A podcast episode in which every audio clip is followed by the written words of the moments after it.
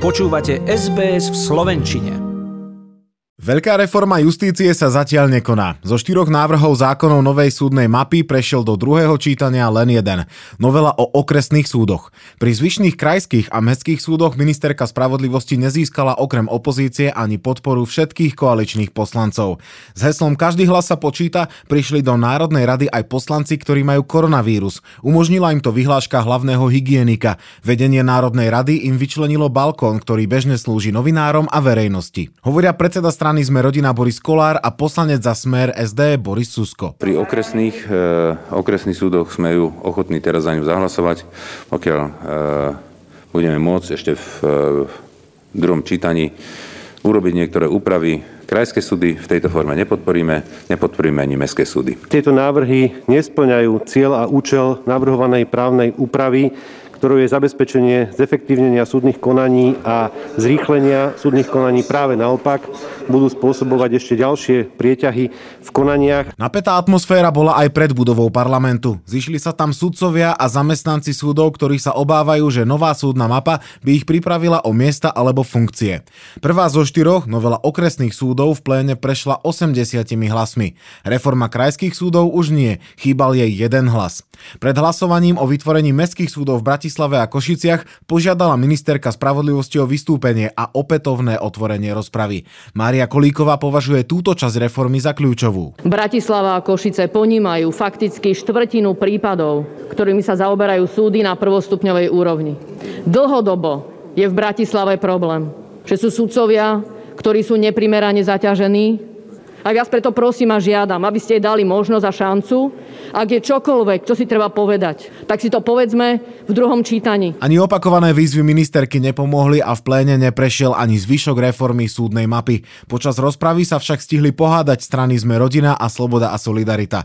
Mária Kolíková sa údajne napriek neúspechu nechystá podať demisiu. Faktom však je, že súdna mapa je súčasťou plánu obnovy, ktorý sa Slovensko na európskej úrovni zaviazalo plniť a čerpať aj naň prostriedky. Na schválenie opatrení, ktorými je podmienený prvý balík peňazí v objeme takmer 500 miliárd, má parlament čas už len do apríla. Slovensko po vzore iných krajín uvoľní protipandemické opatrenia. Omikronová vlna začína ustupovať. Prvým náznakom je mierny pokles počtu pozitívnych prípadov. Aktuálne ešte vidíme, že v nemocniciach pribúdajú pacienti. Nárast je o 17%. Rovnako aj počet výjazdov záchranie ku covidovým prípadom sa zvyšuje. Za posledné týždne z 820 na 1682 týždenne. Protipandemické opatrenia sa začnú uvoľňovať od pondelka 28.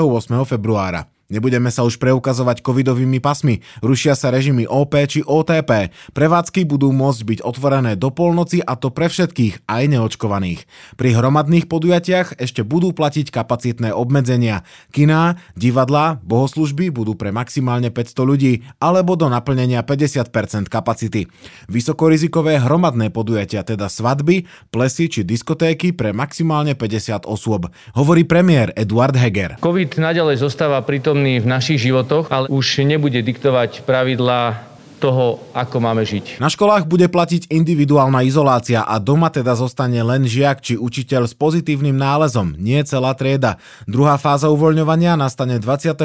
marca. Zrušia sa všetky kapacitné obmedzenia, aj obmedzenia prevádzkových hodín. Karanténa pri úzkom kontakte s pozitívne testovaným sa nahradí iba nosením respirátora po obdobie 10 dní. Premiér Eduard Heger hovorí, že po tomto dátume sa vrátime v podstate k životu pred pandémiou. K uvoľneniu opatrení opatrení pristupujeme po vzore krajín, ktoré majú oveľa vyššiu zaočkovanosť. Pokračuje riaditeľ Inštitútu zdravotníckých analýz Matej Mišík. Dostávame sa do fázy, kedy to očkovanie je primárne osobná ochrana že už keď výraznejšie klesajú počty prípadov, tak aj hospitalizácie sa nejakým spôsobom uvoľňujú, ale nič menej stále pretrváva to osobné riziko pre nezaočkované osoby. Preto aj naďalej ministerstvo zdravotníctva vyzýva k očkovaniu a posilneniu imunity treťou booster dávkou vakcíny. Časť autodopravcov aj vo štvrtok pokračovala v protestoch. Nedokážu konkurovať lacnejším prepravcom z okolitých krajín. Od vlády preto žiadajú pomoc. Minister dopravy im odkázal, že o znížení poplatkov za mýto bude možné diskutovať až po zavedení nového mýtneho systému.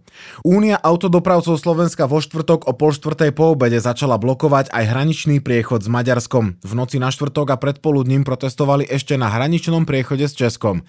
Úniu v protestoch podporujú aj iniciatíva polnohospodárov či odťahová služba Žltý aniel. Hovorí Stanislav Skala, predseda Únie autodopravcov, po ňom Jaroslav Sabo, podpredseda iniciatívy polnohospodárov Slovenska. My stále trváme na síce spotrebnej dani, ale to je, to je mizivé, ale trváme stále na znižení cestnej dane. Trváme stále celoplošne na znižení pohodných mod, tak jak je to Maďarsko, tak jak je to Polsko a trváme na znižení mýta.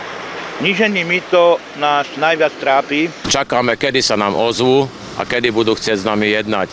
Ak nie do stredy, tak potom od stredy budeme v štrajkoch pokračovať. Minister dopravy a výstavby pripúšťa vyhovenie požiadavkám autodopravcov až po zavedení nového mýtneho systému. To nové mýto a ten náš hlavný cieľ je, že musí byť efektívnejšie a povedali sme to, musí byť férovejšie pre dopravcov. Keď to mýto bude efektívnejšie, tak sme ochotní sa baviť o tom, že sa podelíme a nejaké sadzby alebo nejaké, tá, tá vyššia efektivita sa pretaví aj do nižších sadzieb pre autodopravcov. Pavol Piešťanský, zástupca Združenia autodopravcov Česmat, ktoré sa tentokrát protestov nezúčastnilo, pre RTVS povedal, že najväčším problémom je nedostatok vodičov. Vodiči nie sú ani na trhu, ťažko sa záňajú, snažíme sa ich dovesť zo zahraničia a nevychovávame si ich. Čiže toto je taká tá základná pointa, že uh, prepravie veľa, Máme naozaj v tomto momente kapacity, ktoré nestíhajú. Autodopravcovia v štrajku dali rezortu financií a dopravy ultimátum.